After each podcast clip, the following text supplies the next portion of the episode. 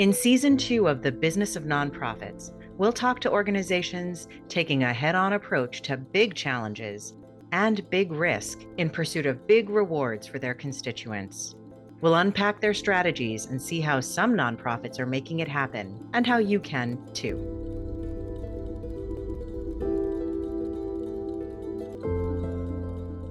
Hi, everybody. Welcome to the Business of Nonprofits. We're talking to Together Estranged, the first and only organization focused on comprehensive estrangement in the United States. With me is founder and executive director Seth Forbes. Seth, welcome. Thank you so much for inviting me to speak, Stacy. Take a moment to introduce Together Estranged and describe what comprehensive estrangement means, just for the listeners who aren't familiar.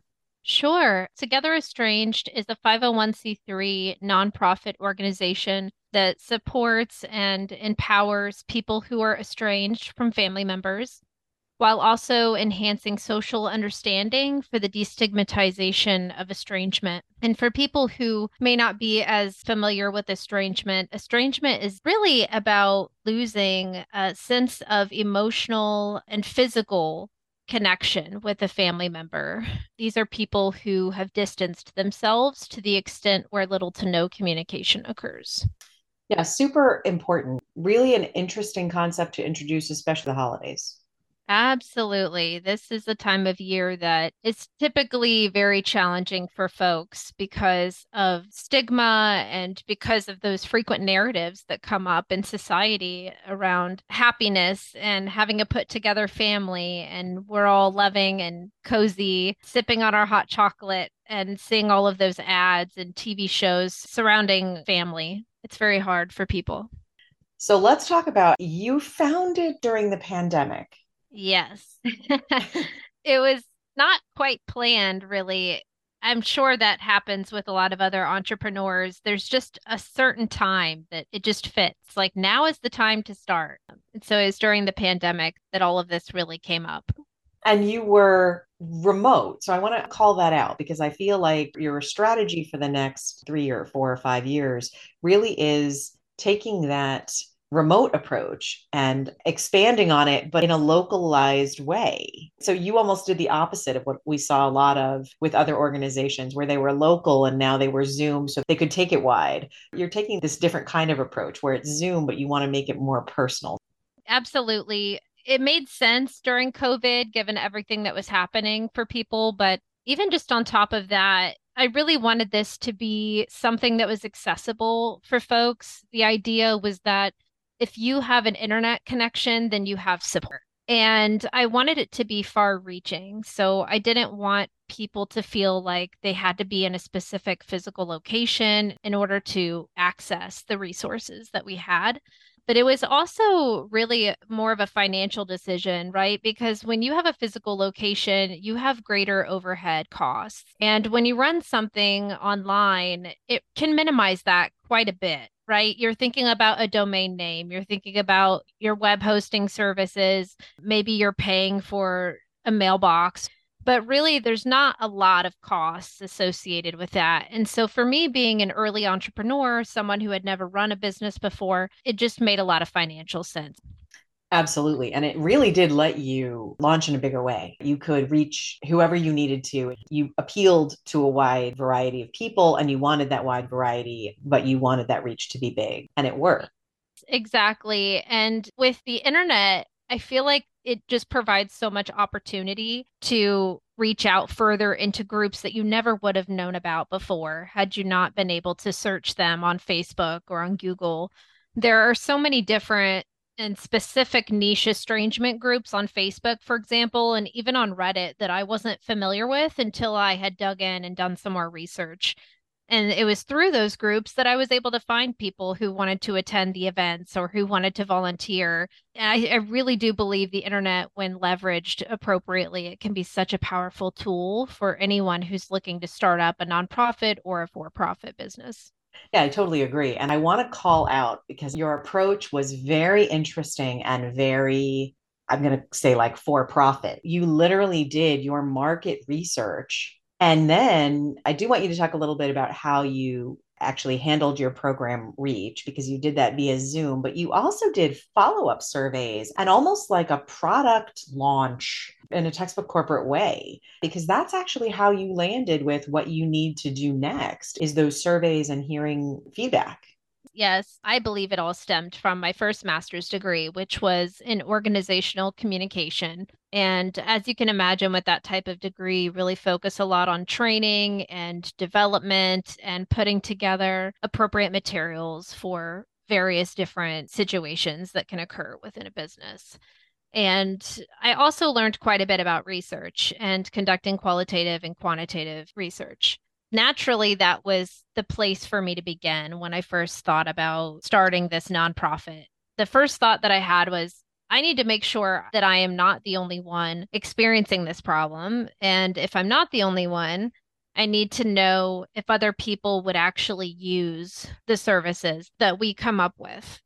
And so I put together a survey and then I did some research online and found some willing Facebook group moderators who would be open to distributing a survey in groups. That's a really big no no in Facebook groups. They hate spam or any sort of self serving kind of action. I will say that was a challenge for me just as much as it was kind of a win.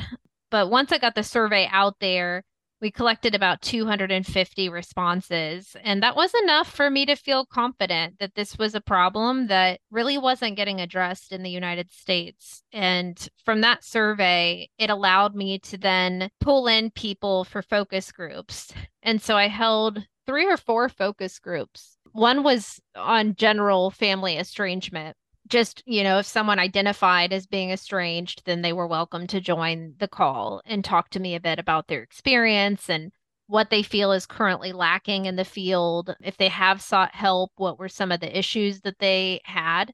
And that really gave me a lot of helpful information. And then i also held a group for the lgbt community because i am lgbt and i really needed to hear from the community how they felt about there being a service like this and then I also spoke with mental health professionals too, because I feel like they really can't be overlooked when you're talking about estrangement. It's a huge topic in the mental health field, but it's also not addressed as much as it should be. I just wanted to get a sense from these mental health professionals what their opinion was in terms of current knowledge and training in the mental health field for estrangement and how they've navigated it with their clients and all of that also helped me to identify gaps for us to better support people.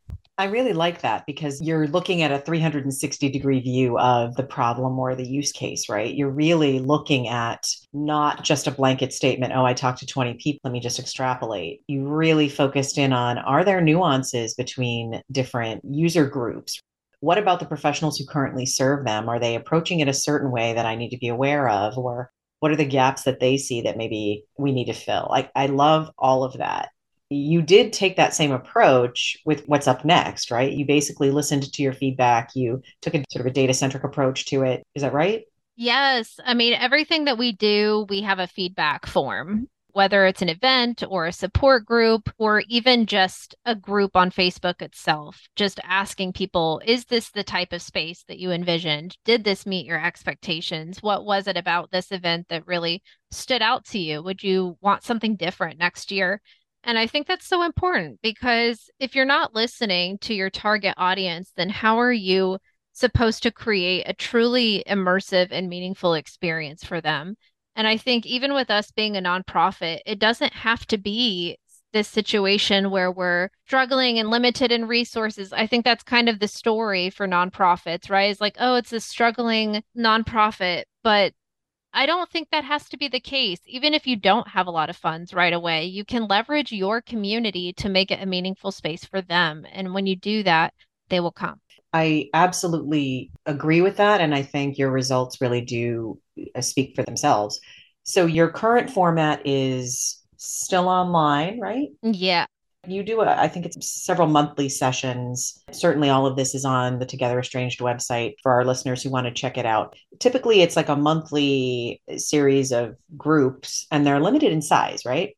Yes, they are. We have about 10 to 15 people every month for our online support groups. We have two volunteer peer moderators who manage it. They have done such a fantastic job of working together and creating an inclusive space. And what I love is that they have really taken the lead on these virtual support groups. So oftentimes I will check in with them. They'll provide recommendations to me on what they think should be changed with the groups. And the minimum and maximum kind of amount of people that can participate was really just to retain that quality of experience.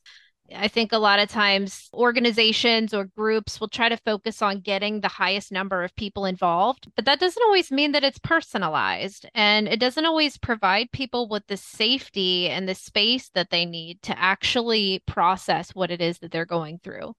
And this is such a personal topic that I think you need that. You need that time and that space and the silence where there's not 500 people in a lecture hall. This really needs to be something that you let people come at their own pace and they on camera, off camera, right? They can adapt and be present however it fits their emotional need. Right. And I love that you said that because there are many Facebook groups for estrangement and some of them have 13,000 followers those can be very helpful just to know that you're part of a much larger community and there's still very helpful content being posted. But it's like what you mentioned everyone has a different learning style and everyone has different preferences for how they want to interact with whatever it is that you're providing. And that's been another goal of ours is to provide different types of opportunities for people to interact in the way that feels most comfortable to them. So for some things, it's expected that your camera is going to be on and you're going to participate, and we will have those expectations listed out so that people are aware. But in other instances, camera may be optional. So, talk about what's next. What's your big dream for the next three years? What are you trying to accomplish? I would say that up to this point, it's really been about exploration for us and trying to figure out where we fit because there's no other nonprofit in the US that directly speaks to family estrangement. The initial assumption with Together Estranged was that people would not feel comfortable going to an in person support group because it's such a vulnerable topic. So we had started all of these different programs and activities remotely throughout the years, we've gotten a lot of feedback from people asking if there's an in person support group in their city. That's really brought about the question of okay, how do we shift? How do we adapt and begin incorporating both virtual and in person group opportunities? Our goal really is to develop stronger relationships here within the Boston community and find some ways where we can meet that need. That's tremendous. And I think a testament to how careful you are in your online programming and the community that you're building, that people would want to forge a deeper, more meaningful relationship in person. And that is a testament to the quality of the organization. So, how are you breaking that down? I mean, are you at the point where you're analyzing locations or how does that work? It's funny you mentioned that because this past summer was the first Boston Pride for the People Parade. And we had a booth at that event. We had been going back and forth about the type of support group that we might want for our first one here in Boston. As I mentioned earlier, I'm LGBT. I have a really big heart for the LGBT community. I want to support them in any way that I can. And I think that given today's political climate, it's just more important now than ever before to make sure that we're there for our LGBT folks at the Boston Pride for the People Parade, we had a sign up sheet to further explore interests from that community. If we were to host an in person support group, what would you think about that? Is that something you would be interested in attending? And we got a few pages of sign ups for that. Now it's kind of further refining that down. The next steps really are for us to connect with the people from that list, which we have reached out to them and are in conversation with several of them. We need to figure out a specific location that's going to be held, probably in a mutual type of space. Downtown Boston is typically where everyone's familiar with, maybe somewhere around there. And then we need to find a facilitator. And so I think breaking it down that way makes it a lot easier to navigate. Timelines are important too. So we know we've had a lot going on this year, but our aim is by late spring of 2024, we'll have something up and running in, in Boston. And then you'll iterate from there, right? You'll take that same approach where there's feedback mechanisms and if you need to pivot again, you can. Yes, I think that's going to be very important. We've even asked people on our initial survey for these in person group questions like, what kind of format would you like this to be? We are thinking of naming it XYZ. How do you feel about that name? And allowing the community to be just as much part of the decision making process. I want to talk a little bit about a partnership that you just announced in a press release on your website because I think it's huge. I feel like there's something here about partnerships with corporate or other companies or lobbying, right? There's something here about how to gain that skill or, or how to tackle it because you just announced a partnership with BetterHelp. So, talk about that. So, our partnership with BetterHelp is very exciting for us. It's a huge milestone they were offering six months of free therapy to people in our estranged community. And so there were a certain number of slots essentially. And people could go onto our website and type in this code that BetterHelp had created. And then they could go on there, enter in the code, and then begin therapy right away. And I think the minute that we announced that, the therapy sessions were gone, like within a week. Now, did you approach them? How did that come about? I did. And it's it's kind of funny. I think I was just researching online different mental health companies and organizations. You never know. Some companies have a system in place for working with other businesses or nonprofits. Sometimes they have a form you can fill out. And it really was just an inquiry that I made to them, asking them if they offered anything like that and they got back to me and they offered this with us last year too. So this is technically our second year partnering with them. But as we're getting bigger, there's greater exposure, and that's very exciting. I love everything about that. And I really do like the it never hurts to ask. Yes. The whole point of moonshots sometimes are it's a lot of faith and it's a lot of skill and time. And you put the three together and you mix it up and you hope big things happen. Yes. Yeah, it's just remarkable. It is. Two things. I always have, sort of end with these two. The first one is if you had a nugget of wisdom to share with someone who was going to take on a big project or goal, what would it be? Like, what have you learned? You know, this kind of piggybacks a little bit off of what we were just talking about, but I think it's still very much important because it, it has truly impacted the way that I develop projects and the way that I work on anything that we're doing with Together Estranged. And it's all about asking for help. I just completed my MBA from Boston University this past May, and I took a negotiations class. And I took it on purpose because I'm not the best at negotiating. I'll just be honest. You know, you know, it's very nerve wracking going and asking someone for something, whether it's money or help or resources, whatever it may be.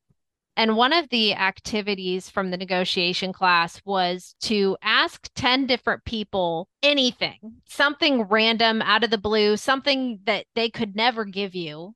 And the goal was kind of like exposure therapy where where you're asking them and you're getting a no and then you're getting used to hearing that no and it starts to feel okay after the third or fourth time. And I remember I was in REI or something, the boarding company. I was just asking them if I could have something for free. It was like one of their helmets or whatever. I knew they would tell me no, but they did. They said no.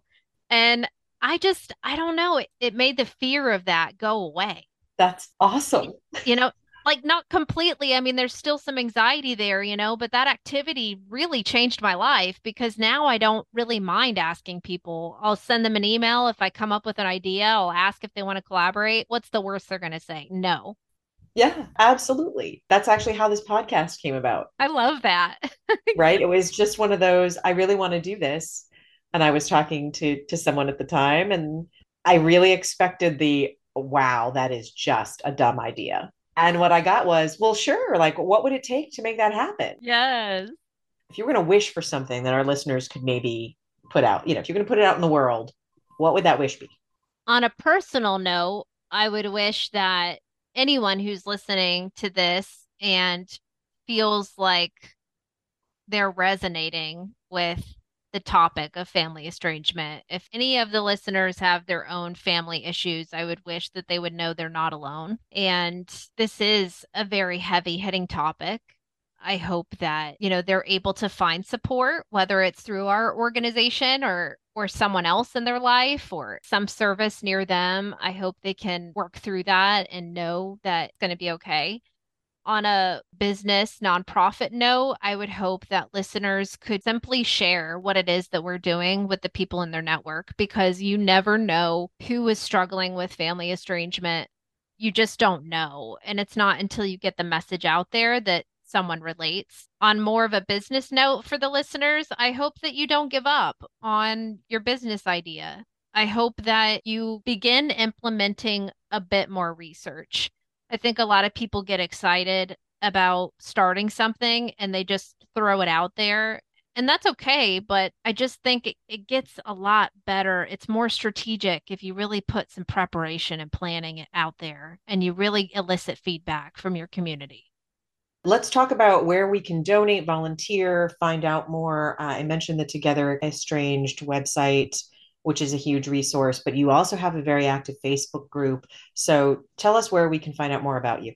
I would say that our website really is the place to go for all of our information. We have links to different events, we have information on donating, we have information on volunteering. I would say we're very active on our Instagram page. So it's just at together underscore estranged. And I would say our Instagram page is really kind of where you would get most of our immediate news. We do have a Facebook page as well as a LinkedIn page, but Instagram is really kind of where it's at. So that would be my recommendation is stay on top of Instagram visit our website, sign up to our online newsletters as well, because we post a lot of good stuff in there. Yeah, I will echo the newsletter is excellent. When I got my first copy of it, I read the whole thing. You know, I get a lot of newsletters and I don't usually do that. I usually skim, but it was very informative. Like you take what you can take from it, even if you're not really estranged from a family member. But I think we all know the feeling of I'm not quite clicking with my tribe or my community or my family and I feel alone and and that resonated so so much with me at the time so absolutely check those out seth i can't thank you enough for coming on the show thanks so much for joining us this is such important work i wish you all the luck Thank you so much, Stacy. I really appreciate you inviting me onto this podcast. I think it's amazing what you're doing. I'm very much into entrepreneurship and always learning different techniques and different approaches. And I just love that you've really created this amazing space for people to share their experiences. Thank you. Thanks so much. For our listeners, I hope you enjoyed hearing about Together Estranged. Please, if you have questions for Seth, you can find their contact info on their website.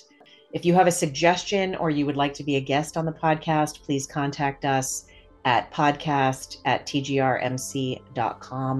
And on behalf of producer Sam, myself, and the entire TGR family, we'll see you next time.